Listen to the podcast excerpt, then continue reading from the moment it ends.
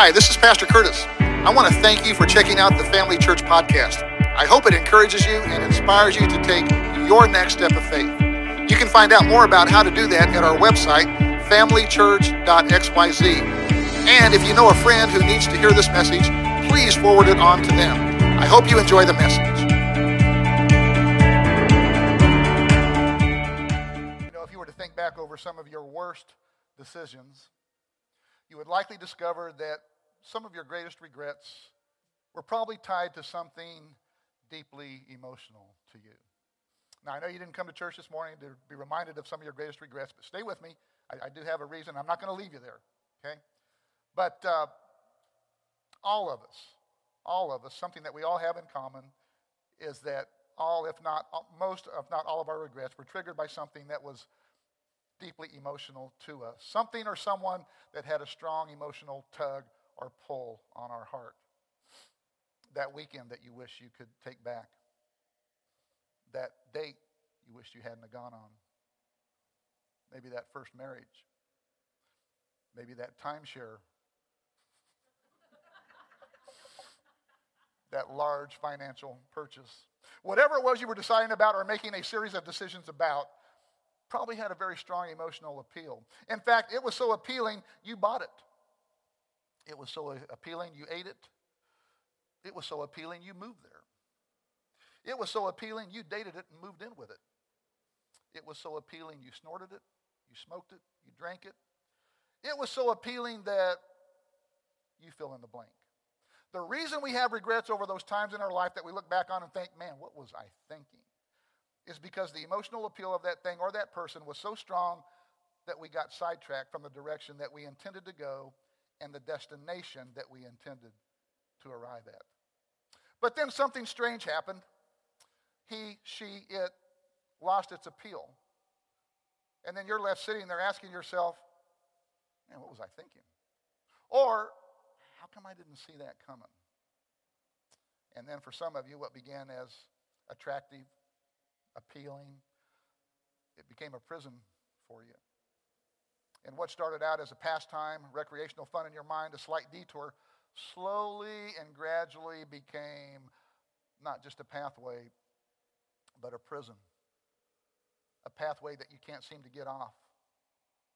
And then you find yourself staying at the Hotel California, which, according to the song, is you can check out anytime you want but you can never leave. Now you have a habit you can't break. You have some life controlling issues that you feel helpless to do anything about. Or you're in a codependent relationship that's becoming more and more toxic, and man, you, you don't know what to do. You honestly don't know what to do. You're torn about it. So I've got an idea. I got an idea. Let's keep this short and sweet, okay? Here's my charge to you today. Let's not do those things anymore, okay? Those addictions, those codependent, let's, let's just not, let's just, let's just not do that. All right? If you're an addict, if you're an alcoholic, just quit. Just quit. All right? Let's pray and go eat. All right? Don't you wish it was that easy? But here's the deal, and this is common to all of us. The things that tend to get our attention the most, the things that distract us and get us off track spiritually, and lead us to make those decisions that we end up regretting there's almost always some type of emotional appeal to those things. And that's what I want to talk to you about this morning. But before we get to that, let me real quick get you up to speed as we conclude this little short three part series we began a couple of weeks ago. Thus far in this series, we've underscored a couple of big ideas, so let me quickly kind of go over those. The first big idea was this in week one the principle of the path. And the principle of the path says that direction determines destination. That the best way to predict your future in every area of your life is to pay attention to the path that you're currently on. But since we don't always do that, since we sometimes get sidetracked along the path, then there comes this disconnect between what we intend to do or where we intend to go and where we end up. Because, and this was the other big idea, direction always trumps intention. Direction always trumps intention. You always end up where the path you're on takes you, regardless of what your intentions were, regardless of where you say you're going or what you're going to do, direction ultimately determines destination. See, young people, this explains why your parents seem to overreact when it comes to certain emotional things in your life. So you young people that are in here, your pastor's going to do you a solid this morning. I'm going to give you some insight, and I'm not, gonna, I'm not going to charge any extra for this. But let me tell you, the reason that your parents sometimes seem to overreact is because we're, react, we're reacting to where you're going, not where you're at. Isn't that right, Mom? Isn't that right, Dad? We're reacting to where you're going, not where you're currently at. That's why when you're in a relationship with someone, we'll often get up in your face and grill you about them. Like questions like, does he have a job? Does he plan on moving on, move beyond taking tickets at the Tilt-A-Whirl at the county carnival? Right? I mean, I'm happy for you and all that, but is she still in school? What, what's her family like? Right? See, we're asking those questions because parents know it's not about now, it's about what's ahead. And if you don't remember anything else about this morning's message, remember this. Every single relationship you're in is headed somewhere. It is. And our tendency in relationship is to focus on the now. But the people who love you the most have a tendency to look at where the relationship is headed. Not only are your parents concerned about where you're heading, so also is your Heavenly Father concerned about where you're heading. So, in other words, both God and Mama care about you. They do. Both mom, God, and dad care about you. Right? So, as we wrap up this series this morning, I want to talk about the power of emotional appeal. And the reason this is important is because the path or the past we really need to be careful about are those paved with strong emotional appeal. Things like romance, things like desire, acceptance, attention, money, security, right? And, and while these things aren't necessarily wrong in, in themselves, in fact, they're, they're all good things. But these things all have deep rooted emotional attachments. And anytime emotions come into play, we're vulnerable to getting sidetracked. Because shiny things and appealing things do two things to us. First, they lower our defenses and second, they raise our defensiveness. Shiny, new, appealing things distract us by doing those two things. First, they lower our defenses and they raise our defensiveness. They lower our defenses and they raise our defensiveness. Do I need to say that again? That's why we won't listen to the warnings of those close to us, our friends, our family, those who love us the most, when they call us out on those things. They're not emotionally attached to the situation, which gives them a clearer picture of, of what's ahead and they can see that, man, if we continue on that path, it's not going to end well for us. And they want to warn us. So, as we conclude this series this morning, I want to kind of help bring some application to these things that we've talked about the past couple of weeks. We've talked about how, how direction trumps intention and how the only way to change our future is to change our direction. But what does that look like? What exactly does that look like to, to change direction, right? Well, fortunately, the Apostle Paul talks about this very thing in one of his letters to the church at an ancient city called Galatia. And he uses, he uses different terminology, but he's talking about the same thing, basically. So let's read what the Apostle Paul said about the principle of the path. In Genesis 5.13, he says, for you, and he's talking to Christians here, and that's important. I'll come back to that in a second. But he's talking to believers here. For you were called to freedom, and I'll come back to that word in a second too. For you are called to freedom, brothers. Only do not use your freedom as an opportunity for the flesh, but through love serve one another. Now, that word flesh is kind of one of those Bible sounding words that might not make a whole lot of sense to you, but basically, Paul's talking about something that, that you experience every single day in your life. It's your appetite. It's like the things that the things that we see, the things we hear, the things we taste, the things we touch. Because see, those are the things that elicit desire within us, right? And if you're not careful, those things, those desires, those appetites can dictate the course of your life in a way that gets you off the path you intended to be on and gets you into trouble. See, here's why. If, if you say, think about this. If you say yes to every appetite, if you said yes to every fleshly impulse, as ironic as it sounds, you'll lose the very thing you're wanting. The thing that Paul said God called us to, which is freedom. Not only that, not only do you lose your freedom, and this is the sad part, you infringe on someone else's freedom as well. In other words, not only do you hurt you, you hurt someone else. And ultimately, think about this. Ultimately, what Christianity is all about is relationships, isn't it?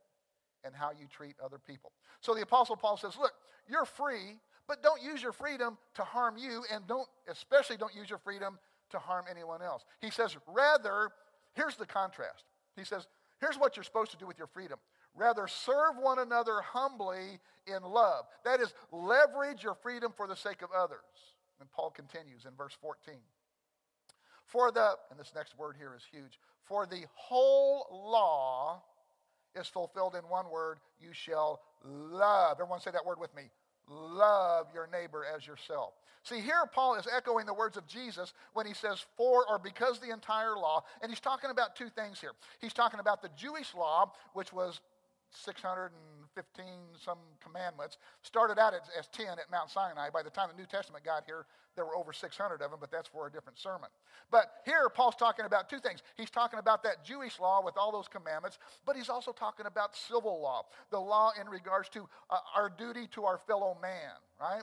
You know, the, the things that, you know, you want, you want to teach your kids or the, the thing that you hope your husband does or you, that you hope your wife doesn't do. All of that stuff. He says, for the whole or the entire law is fulfilled in doing this. See, this is why Christianity is so liberating. He says the whole law, any rule, any rule you come up with is actually fulfilled in one rule, one commandment. Doing this one thing, loving your neighbor as yourself. And if the decision that you're about to make infringes on your neighbor's freedom, then don't do it. If it's not good for her, if it's not good for him, if it's not good for them, then it's a sin. So don't do it. But Paul's not finished. It's like one of those infomercials. But wait, there's more. Verse 16. But I say, walk by the Spirit, and you will not gratify the desires of the flesh. And then here's that word, that flesh. All right, walk by the Spirit. What does that even mean? Can you walk? I mean, if it's Spirit, can't you just kind of float along? Do you have, this some kind of like a Jedi thing? What, what's, what's, what's, he, what's he talking about here? He's talking about living your life in a way that syncs with the Holy Spirit by being sensitive to those inner promptings, those inner nudgings of the Holy Spirit throughout each day. And the reason this is important for us to know is because if you'll make your daily decisions based on what's best for others and not follow through on your own selfish desires, then you won't be as attracted or distracted by those shiny emotional things that tend to get us sidetracked each day. Paul continues in verse 17. For the desires of the flesh, there's that word again, are against the spirit, and the desires of the spirit are against the flesh. Now, here Paul's talking about that that inner conflict that we all experience every day of our lives. That, that war within us between what we ought to do and what we actually do. Can anyone relate to that? Right? It says, For these are opposed to each other to keep you from doing the things you want to do. Isn't it interesting that the want to and the ought to are always in conflict in our life? You ever notice that? The want to and the ought to are constantly at odds, right? It seems like they should go hand in hand, that, that, that we should want to do what we ought to do. But think about this. If you always did what you ought to do instead of what you wanted to do, there would be no dessert section on any restaurant menu. Right? Cheesecake Factory would have to change their name to Brussels Sprouts Factory. Smoked Creations would have to be smoked tofu and veggies. Right? Strong emotional appeal is actually a red flag, not a green light.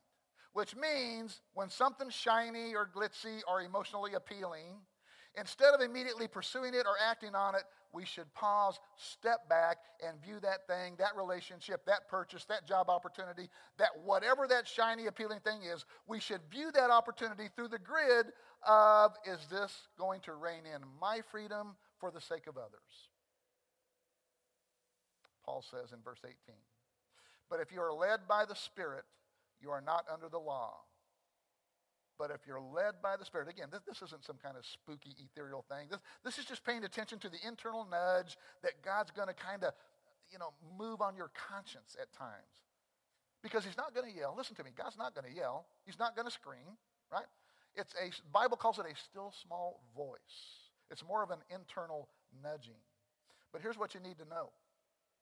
It will always, always, always nudge you, nudge me toward reining in my freedom for the sake of other people. Always, it'll always do that. He said, You're to be led by the Spirit, and if you do, you're not under the law. Now, that's an amazing statement. Why? Because the reason you're not under the law is because Jesus has given you one command. And when you live by that one command, you don't even need the law. You ever thought about that? And if you submit to that, that, that one Jesus command, right? And you can take either version. You can take the love your neighbor as yourself, or the bigger one where Jesus ratcheted it up, love other people like I have loved you, right? He says if you embrace that as a lifestyle, if this becomes uh, the way that you live out your everyday life, your marriage, the way that you parent, the way you relate to people, your morality, your dating, if this becomes your marching orders, then you'll know instinctively what to do. You'll know instinctively which path to choose, right? And you'll also know instinctively which path to avoid. Because Jesus' one command always brings us back to this terrifying but clarifying question, and it's this question What does love require of me? What does love require of me? What does others' firstness require of me? What does a selfless lifestyle look like? What does that require of me? What does lay down my life for a friend require of me? If it's not good for us, why would I do it? It's appealing, but does this run the risk of undermining our relationship? It's appealing, but does this set us up for conflict later? It's appealing, but why is it I hope my children don't find out about it? Then he goes on, as if he hadn't said enough. He says, just let me be clear. And then he basically gives us this list of things that we already know about. But here's the interesting thing about this list that Paul gives us. You look closely at it, and you're going to see things, these things that he mentions are expressions of things that undermine other people's freedom at the expense of our temporary satisfaction. It's as if Paul is saying, okay, you want to know what works of the flesh look like? Here you go. Verse 19. Now, the works of the flesh are evident sexual immorality, impurity, sensuality. Verse 20, idolatry, sorcery, enmity, strife, jealousy, fits of anger, rivalries, dissensions, divisions. Verse 21, envy, drunkenness, orgies, and things like these. And the sad thing is, this, is, this isn't even an exhaustive list. These are just an example, right? Right? Paul, Paul's giving us a general idea of this works of the flesh. But now, you got to understand this. This list that Paul gives us here, it only applies to Jesus followers. You need to understand that, right? We can't expect people who don't embrace the New Testament ethic to love their neighbor as themselves. We can't expect them to walk by these guidelines or, you know, opposed to these things. He's talking about things that should be characteristic of Jesus followers, people who make decisions based on what's best for their neighbors. And then what he says next sounds a little disturbing in verse 21. I warn you, as I warned you before, that those who do such things will not inherit the kingdom of God. Now, I debated here in my study because I actually thought about just skipping over this verse because it does sound a little disturbing, doesn't it? There's actually two different interpretations of this, and honestly, this is for another sermon, but I don't think he's talking about that you won't go to heaven. Because if that were the case, there'd only be one person in heaven, and that's Jesus. When you look at some of those things, say, well, I'm not sexually immoral. I'm not into sorcery. No, no, no. But look at some of those other things. You ever get angry? You ever have envy? See what I'm saying? But again, that's for another sermon. I'm just saying my personal opinion is he's not talking about, look, either way, it, it, it leads to loss. Either way, it leads to loss. Whether that's loss of eternity in God's presence or my interpretation is loss of the kingdom of God that he wants to instill in these different areas of our life here and now. Here and now, right? Again, this is really for another sermon. The point being, look, you don't, you don't want to put yourself in that situation because you're going to end up losing something, right? If you never sense anything in your conscience when you do something that benefits you short term and hurts somebody long term, see, if you're able to do, just chase all that emotionally appealing, shiny stuff, and it, it, it never bothers your, your conscience, you should be a little bit worried. Really. You should be a little bit worried. You should, to use the Bible word, repent. Or, to use the phrase that we've been using in this series, you should begin living in a different direction. See, it's time to opt out of satisfying, it's, it's time to opt for satisfying over appealing, right? Which is far more satisfying. How satisfying, you say? Well, Paul says, Let me tell you what this looks like. And then in verse 22, he pivots and he gives us another list. He says, But the fruit of the Spirit, in other words, the outcome, the result of saying yes to that internal nudge is exactly what you're after in this life. It's love, it's joy, it's peace, it's patience, it's kindness, it's, it's goodness, faithfulness, gentleness, self control. Against such things, there is no law. Single people, it's, it's who you want to marry. It's who you should become. It's what God has invited you into. Married people, it's making your marriage a competition of submission to each other to see who can outserve, outprefer, outconsider each other. Then, after giving us this list of, of these satisfying things, what he calls the fruit of the Spirit, he makes an absolutely brilliant statement. He says, Against such things there is no law. In other words, against immorality, against envy, against jealousy, against lust, against all those things, he says there's no law. See, we have to have some laws, some restrictions, some guidelines for our life, otherwise, we'd self destruct. So when we embrace the ethic of others first, when you love people the same way that God through Christ loved you, he says the result is this, and there's no law against these things. In other words, let, let me illustrate it this way. Uh, you know, lately I've just discovered that my wife has just had too much patience. Honey, you have just been too stinking patient with me. You need to cut that out, okay? I just can't handle all this patience, right? Or, you know, maybe so, you know what? Mike, where's Mike? Mike, you've got, I've just been talking to you lately. You got way too much peace. I'm sorry. You, you need to stress out a little bit more. Don't you know it's Christmas time? Right? Right? Or how about maybe, maybe you're driving somewhere going to grandma's for Christmas or something like that, and, and then the kids are all quiet in the back. And you're like, hey, you kids need to get a little rowdy back there. You're too quiet. Start drawing your lines of death and hitting each other and spitting on each other, right?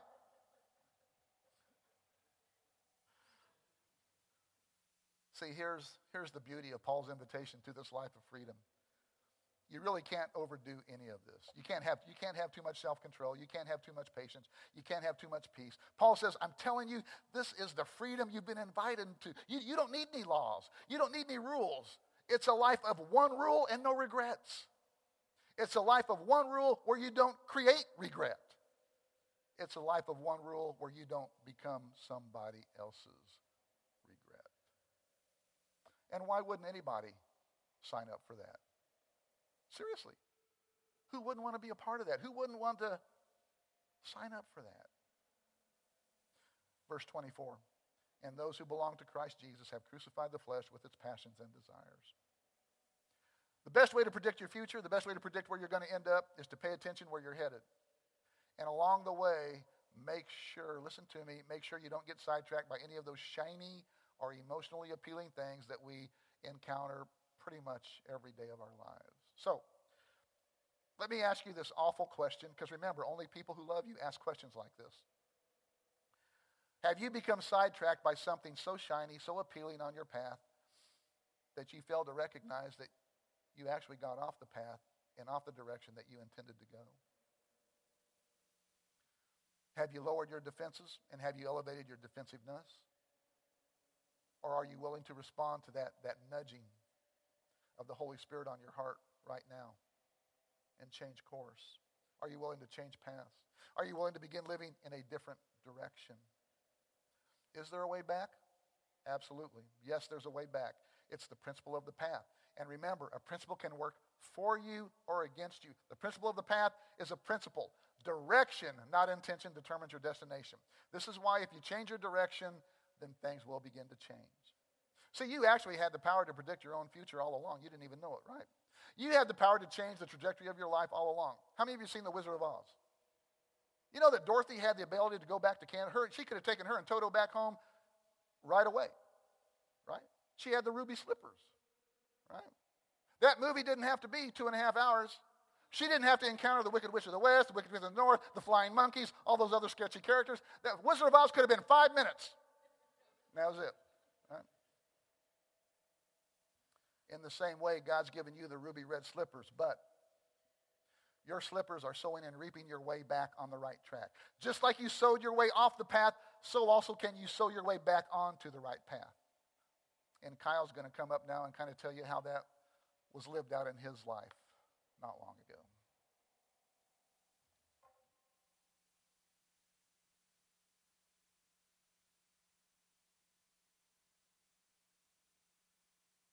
To bring it home. So I'm going to talk about how the principle of the path uh, lived out in my own life. So Lauren and I got married uh, 12 years ago, and uh, we set our vows, and we were looking forward, right, starting our, our union, starting our marriage together, and we were looking forward to fulfilling those vows, right?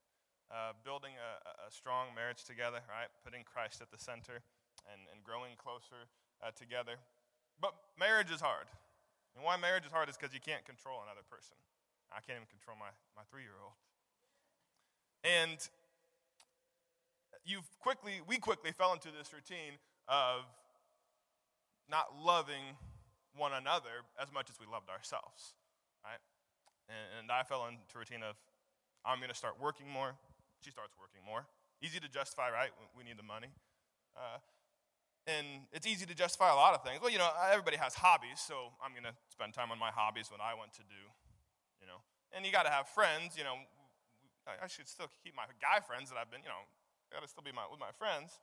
And so pretty quickly it was I'm putting myself first. I'm loving myself more than anything else. So the guys are going to the sports bar. Well, I'm going to go watch the game at the sports bar too, you know. And there's a trip to Vegas. Well, I mean, I'm a groomsman in the wedding. I have to go to the bachelor party in Vegas. And at the end of the day, when you know we should be together connecting, you know, there's a, TV in the basement and the game's on, so I'm gonna put myself first because I've kind of been stressed out and I need to unwind to watch the game. And I knew where we wanted to go, right? This is where I wanted to head, right? I wanted to be over here, but I'm just loving myself and I'm not really loving her. And over time, I learned a hard lesson, and that is that when you always get what you want, you end up where you don't want to be. Because when you get what you want, guess who's not getting what they want? The people closest to you. So you get what you want, and what do you do? You hurt the people closest to you because you're too busy loving yourself. And I'm talking 100% about myself. And that's where I was at. And while I wanted to be over there, I was over here and I was heartbroken. I was lonely. And I was frustrated. And I was thinking, there's got to be a way out of this. It's like, I mean, what is this anymore? I mean, like, there's not much joy here. There's not much love here. And so you start to think, no, look ahead to something else in life because this is, it didn't work out. In those really dark moments, you start to think, I don't think anyone would really miss me if, uh, if I wasn't around. And you feel so far from where you wanted to be. But I came to my senses and I turned. I was all the way over here, but I turned. And in that, that moment, I received God's grace. And I received the Holy Spirit. I started to walk it out the direction I wanted to go. But you know the thing about walking back? You don't have to walk back to here. You got to walk double. And that walk back is really hard. And the enemy will whisper lies in your ear and heap shame on you because you know what you did? And that shame feels really heavy. And you think, I can't possibly make it all the way over there where I want to be, where I thought I would be. And even after you turn, you received God's grace, and I received God's grace, and I received the Holy Spirit when I turned, but it's like this is just a long, hard road. And this is what I learned, and I know someone needs to hear this. God's grace doesn't just save you, it sustains you. That's how good God's grace is. It is that good. We don't deserve it. God's grace is His unmerited favor on our life. And some of you have experienced God's saving grace when you turned, but you need to experience God's sustaining grace to walk you where He wants you to go. In my life, it was a marriage of two people that were married singles, that were just roommates, to day by day. Let's, let's spend time together. Right? Let's talk and connect. Let's make time for each other. I'm not going to go to sleep till I take your hand and I pray even if I don't feel like it. Day by day, we walk it out. Day by day. It gets easier, but it's still challenging. Galatians 3 3 says, You started, you turned, and you had the Holy Spirit. So why are you trying to walk it out on your own effort? You know what you need to walk it out? You need the Holy Spirit. You need to invite the Holy Spirit into your life. You're going to have those toxic thoughts come into your mind that are going to heap the shame and condemnation, that are going to say you there's a better way out, those lies, and you need to take those thoughts captive, like the Bible says, and you need to say, Jesus, help me. Holy Spirit, help me. The Holy Spirit is, is God, right? It's the power of the living God alive and active within us. And to walk out this path, right, of where you want to go, you need the Holy Spirit in your life. And the Holy Spirit and the grace of God and the love of my wife is what got me over here, right? It's, yes, I'm going to make a point to spend my quiet. I'm starting my day asking God to fill me up with the Holy Spirit. Why? Because I know I need the Holy Spirit to walk the path I got to walk that day. And over here, it might be loneliness and isolation. It might be crippling debt. Right? It might be anxiety and depression. Whatever it is, God's grace can save you, and God's grace can sustain you, and it can be with you along that walk. His grace is that good, right? The Holy Spirit is that powerful. It's the Spirit of the living God. The same power that raised Jesus from the dead is alive and powerful, and it's, it's available to us. We got to receive it, we got to ask for it. God, fill me up with the Holy Spirit. God, strengthen me because I need you. And what does God do? Right? And if you think for a second, my shame is too great, my sin was too great, what did Paul say? Where sin abounds, grace abounds even more. That's why his grace is so good. That's why his grace can sustain you all the way to the life that he has for you. This life over here, it's life that's full of purpose. It's life that's full of freedom. That's the life that God has for you. God has a life, love, joy, peace, patience, kindness, goodness, self control. If there is an area of your life where you need more self control, invite the Holy Spirit into that area, and He's going to be with you to walk over here. Will you pray with me? Heavenly Father, we thank you for your Spirit in this place. And Father, we, we know we can get distracted, and we know we can turn aside, and we know that walking, following you can be hard. It can be challenging, and we can sometimes feel like giving up and turning aside. But right now, we decide. If that's you, if, if the Holy Spirit's prompting you that you need to make a turn, you need to invite the Holy Spirit into an area of your life. Just respond on the outside to what God is doing on the inside and just slip your hand up be included in this prayer. Just take that next step. I need God's sustaining grace. If that's you, you need God's sustaining grace. Just slip your hand up right now. Father, help us. You see these hands, you know our hearts. We need the Holy Spirit. We need your sustaining grace each and every day. We want to follow after you. We want the life full of love, joy, and peace, and freedom and purpose that you have for us. So strengthen us by the power of your Holy Spirit and lead us in Jesus' name. And everybody said,